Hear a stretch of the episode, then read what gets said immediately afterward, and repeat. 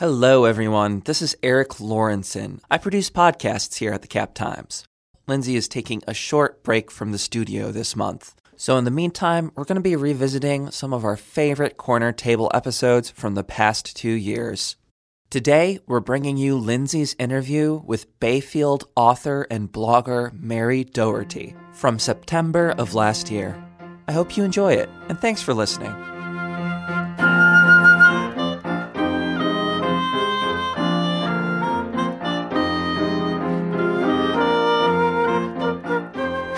Welcome to The Corner Table, a podcast about food and drink in Madison produced by the Capital Times. When you live in a town of 500 people on the shores of Lake Superior and you get a craving for a Vietnamese pho, you gotta learn to make it yourself. That's what my guest today did. Mary Dougherty is the author of Life in a Northern Town, published this past August by the Wisconsin Historical Society Press. She's a fantastic photographer. She's a former owner of Good Thyme Restaurant in Bayfield. She's an advocate for sustainable agriculture, and she's an amazing, wide ranging, curious cook. I am your host, Cap Times food writer Lindsay Christians, and I had such a good time talking with Mary this week. Enjoy!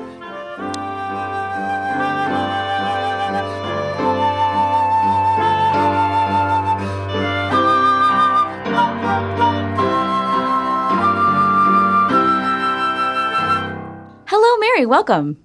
Welcome. Thank you. Not welcome. Hello is what I meant to say.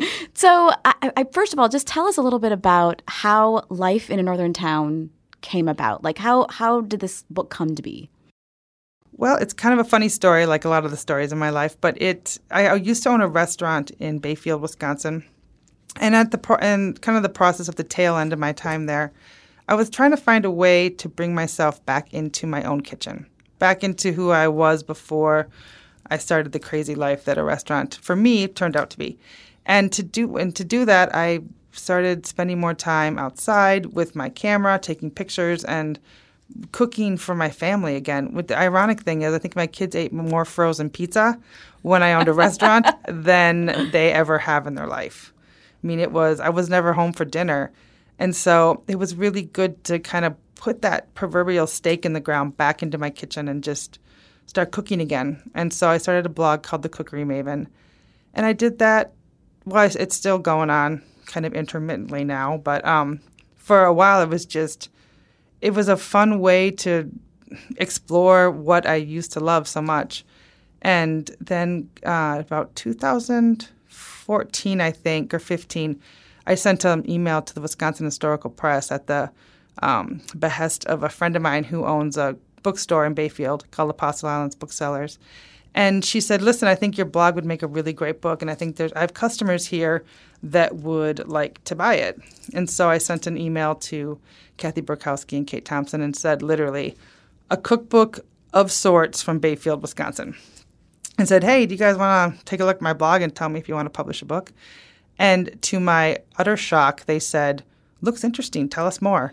So one of the things that I found interesting, just kind of paging through the book and, and getting a sense of it, you said that when you moved to Bayfield, when, when you moved to northern Wisconsin, if you wanted some of the things that you loved in the bigger city, you had to learn to make them yourself. Mm-hmm. So this is not your sort of typical northern Wisconsin cookbook. No, not at all. We I have five kids, and when we lived in Minneapolis, I had five kids in nine years. So I, there wasn't a whole lot of time for cooking. So we ordered a lot of takeout, and a lot of our takeout was Indian, Thai, Chinese. And in Bayfield, Wisconsin, a town of 480 some people, there's not a lot of those restaurants. So I set out just doing research like anything, you know, searching on the internet, looking at cookbooks, figuring out what are the different techniques for mandarin pancakes from moo shu pork, or researching naan recipes. And just kind of through trial and error and having my kids tested. And my husband loves Vietnamese pho.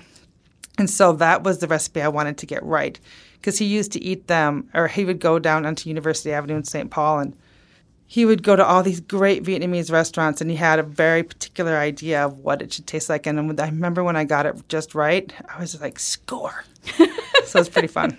So I I was recently chatting with uh, some young folks who are taking over an older farm operation out near Spring Green, and they were saying that people who want good food in rural parts of Wisconsin have to figure out how to grow it and make it themselves. And so I'm I'm wondering about your relationships with some of the farmers in the area where you live, some of the producers. Did those develop, you know, as after you moved to Bayfield? Did you find that you had to like find a good source for you know the bones for the beef stock and things like that. Absolutely.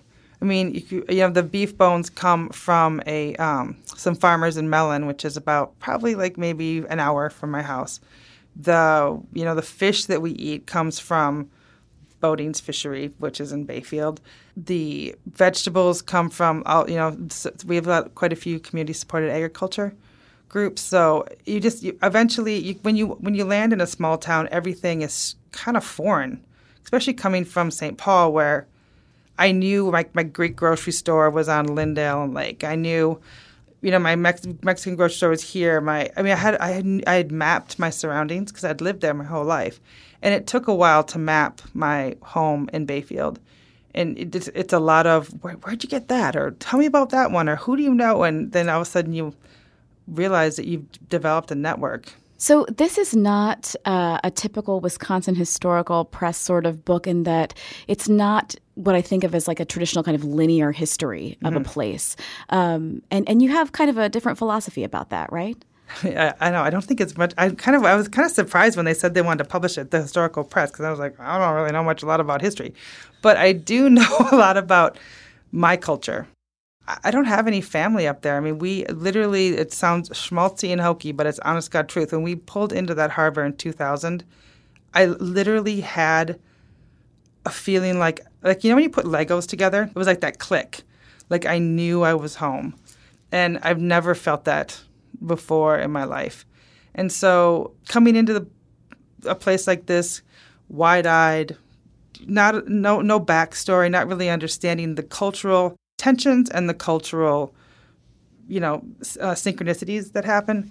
So I kind of navigated that on my own, and it made me think a little bit about what if we looked at history differently? What if we didn't look at it in a linear fashion, like a straight line? What if we looked at it in a dynamic space, in a three dimensional, moving, constantly evolving arena where you don't get to put your stake down and say, I'm here because there's nothing to put your stake into because it's moving and it's evolving. And you are lucky enough to be there to be part of that evolution process.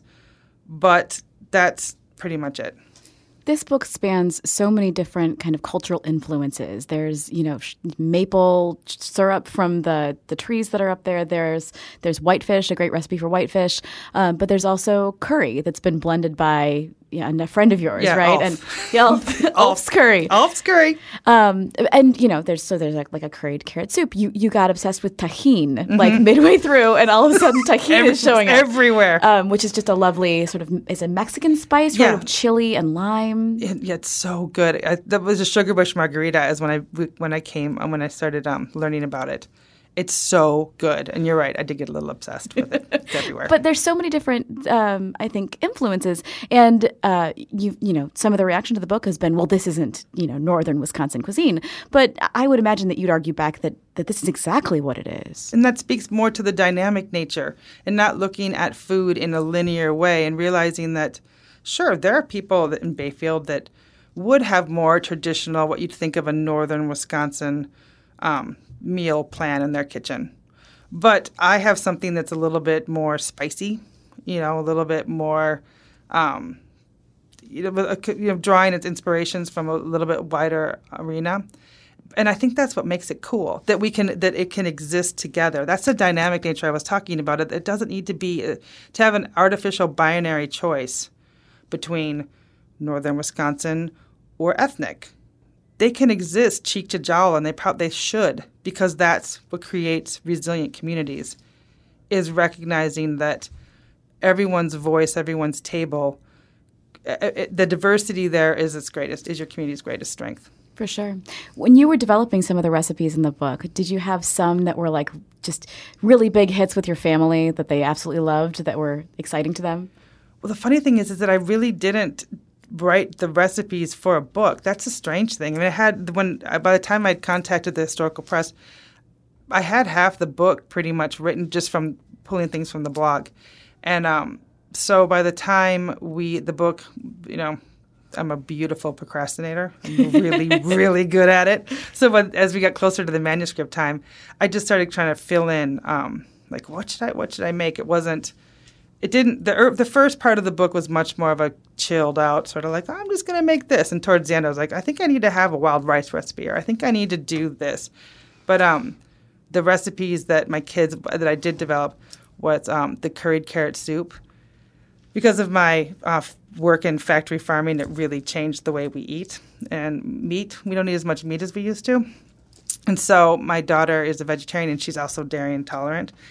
And so we, that curried carrot soup, we have that all the time.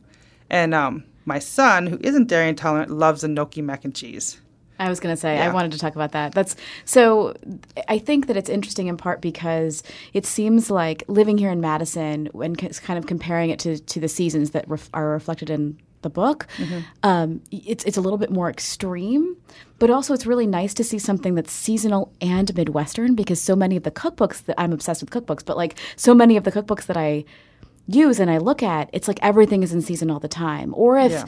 or if it is a seasonal book, as as some are getting to be more seasonal, it's not my seasons. Tell, and try living in northern Wisconsin.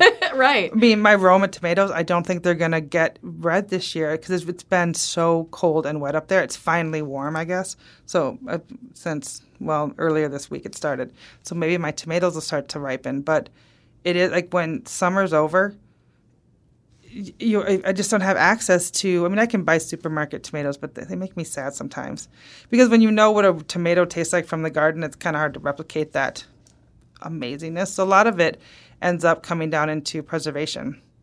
You know, I roast a lot. I, I don't. Um, I don't like canning tomatoes for some reason, but I love roasting them and then vacuum sealing them and throwing them in your freezer. You can roast them with kind of making like a confit with, but I don't keep them out. I put them in the freezer. But then you just throw them in pasta sauce or meatloaf or quiche or whatever you want. And it's so, I mean, that's, um, but yeah, the seasons are definitely very strongly delineated up there. Have you developed a strong group of sort of fellow cooks and people who like to sort of cook for their for their families and their friends? Um, and is that kind of part of how you get inspiration for new things? Like, what was I guess you know, what is it like to have to sort of build that community in order to get more like variety in your culinary life? People always ask me, what do you do in the winter? And the winter is when we do have more time to have dinner at each other's houses and hang out and talk, have a more of a slower pace. Summer is crazy. I mean, summer into probably mid fall is really, really busy for everyone I know because most people's jobs are, you know, tuned to tourism and so we're pretty busy. And then in the winter is when we'll have like a we used to have a pagan dinner club. We would, you know, go to um, the curry party at Alf's place, and then you know they bring venison and shrimp. And the Bayfield community is a little bit different in that it's not made up of a bunch of joiners. It's not the kind of place that you want. Like, people are wanting to be part of a club. I mean, things seems to ha- things seem to happen up there much more organically, not necessarily planned. So all of a sudden, you might find yourself visiting someone, and then it just turns out to be this amazing night because it just happened. I don't, I don't know if that makes sense, but it does. It does. Um, what were your goals with publishing this book? Like, you know, obviously you you got the recommendation from your friend at the bookstore, but why why did you want to do this book? I wanted to explore deeper what it means to feed yourself and the consequences for your community. And the story of the book kind of became very much intertwined with my work, which is I work for a socially responsible agriculture project in Oregon. We're a nonprofit that helps support communities around the country dealing with factory farming. So I had this kind of um, very two polar, opposite ways of looking at the food. Like my SRAP work is very much predicated in policy and EPA rules and all this stuff, this very linear stuff. And then over here, talking about cooking, which is more my heart and my passion. And I try. I was spent a lot of time thinking, how can I marry those two together? And how I brought them together was just asking people to recognize that all food comes from some place, and that place is someone's home.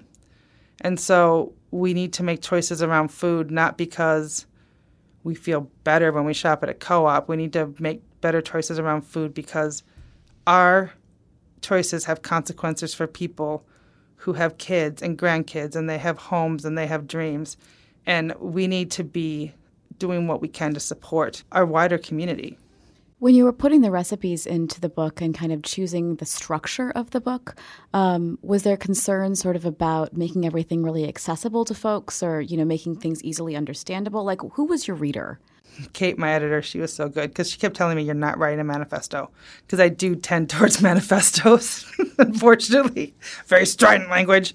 And um, so she helped me kind of retune the essays and then bring, bring, softening my message a little bit um, helped me make the food a little bit more accessible. We did think a lot about, um, you know, is this something someone can get? Do, you know, I'll go research and go. I'll go to the ends of the earth to get some obscure ingredient because that's what I like to do. But I think that that puts food in a space where someone would say, "I can't do that." And my hope for the book was that people could find at least something that they thought, okay, that makes sense. I can do this. Because I think I feel that we put that when we elevate food above us and our community and our homes and our space, that elevation creates space for dysfunction. It creates space for I can't do that, or I would never do that, or I don't know anything about that. And I don't ever want to put anyone in a space where they feel like they can't do or cook what I'm doing in my kitchen. Yeah, I I sometimes when I cook for friends of mine, um, and they're just they're very grateful that I have made mm-hmm. food, and I I don't think of it as like being some extraordinary thing. It was just oh I you know made a couple extra chicken thighs, like it's yeah. you know, and it it doesn't seem like a complicated thing, but especially if people aren't comfortable cooking for themselves, it feels like something more complicated or or bigger than it needs to be. I Isn't that weird? I totally agree with you. I really think about that a lot because um, people tell me frequently, "Well, I want to have you over for dinner, but I'm scared to cook for you," and that makes me sad because I think what eh, first I think about my messaging. What am I saying that makes people think that I'm so hypercritical or I would be judging what they're doing? And on the other hand, I think, what are we doing with food? Where we're wrapping food, which is really to me a conduit to community and connection why are we adding why are we putting shame in there and judgment and i think that that is goes down to back to this you know this idea of elevating food in the instagram world and the pinterest and making these things to the average person. And to me i cannot pinterest makes me sad. I don't even like opening that thing because i don't know how to uh, you know my food doesn't look like that. And i think that that's something we need to talk about. Food is policy. Food is justice. There's a lot there's a lot of subtext to what you stick on your plate. And I'd like to, if I could do anything with this book, I'd like to kind of bust that open a little bit. I don't have any answers. I'm not saying I have anything to contribute that's material, but I want to be involved in the conversation. It was interesting to me as I read the book to to learn so much about you and your kind of personal life and your personal experiences. You know, I know the name of your dog and George. I, yeah, yeah. and that you love Spanish red wine and you know that that you like to take these photography trips with your son Will. And it's it's interesting. Uh, sometimes the posts would start out with, you know, we're going off to find photographs of a waterfall, and then it would turn and and talk a little bit about something that you learned. How did you decide how much personal information or personal of the personal side to include in this book? Well, I did struggle with that, to be perfectly frank, because um, I'm not my normal human state is not a vulnerable person, and I've as I've gotten older, and you know, 48 years on this planet has taught me that um, I want to be in that space of vulnerability. I want to be in that space of saying, "Here I am good, bad, and different. This is what I know. This is what I've learned. This is how I've gotten there. And feeling like that's enough. It doesn't have to be perfect. There's this great Leonard Cohen song called Anthem. And he talks about that that's the there's cracks in everything because that's how the light gets in and I think that is how we need to be as a people to create community and create some sort of common ground in a world that's deeply fractured. If these recipes were to start conversations, uh, what are the kinds of conversations that you hope start happening around them?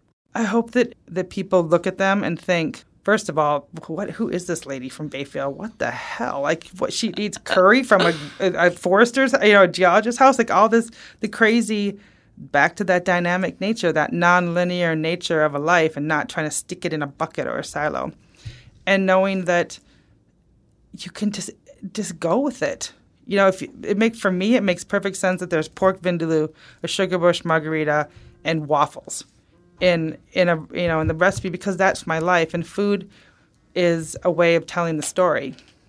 And the story Mary Dougherty's story in Bayfield with the five kids and Ted, my husband, and naughty dogs and all that is told, you know, in the food that we eat, the places we visit. Yeah. And I would hope that people can find something in there that they can they can knit themselves in. Life in Northern Town.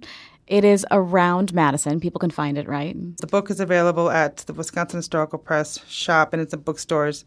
And if you want a um, a personalized book, you can buy it on my website, and I'll write whatever you want there. Careful. I know.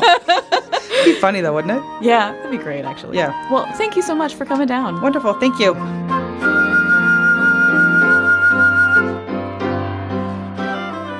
Thank you so much for listening to The Corner Table. You can find us on iTunes or anywhere else you find podcasts. Do be sure to leave us a rating or a review. Also, be sure to check out our other podcasts here at the Cap Times, like Wedge Issues or The Mad Splainers. The music for the corner table was composed by Patrick Christians. Lindsay will be back soon with new episodes. Thanks again for tuning in.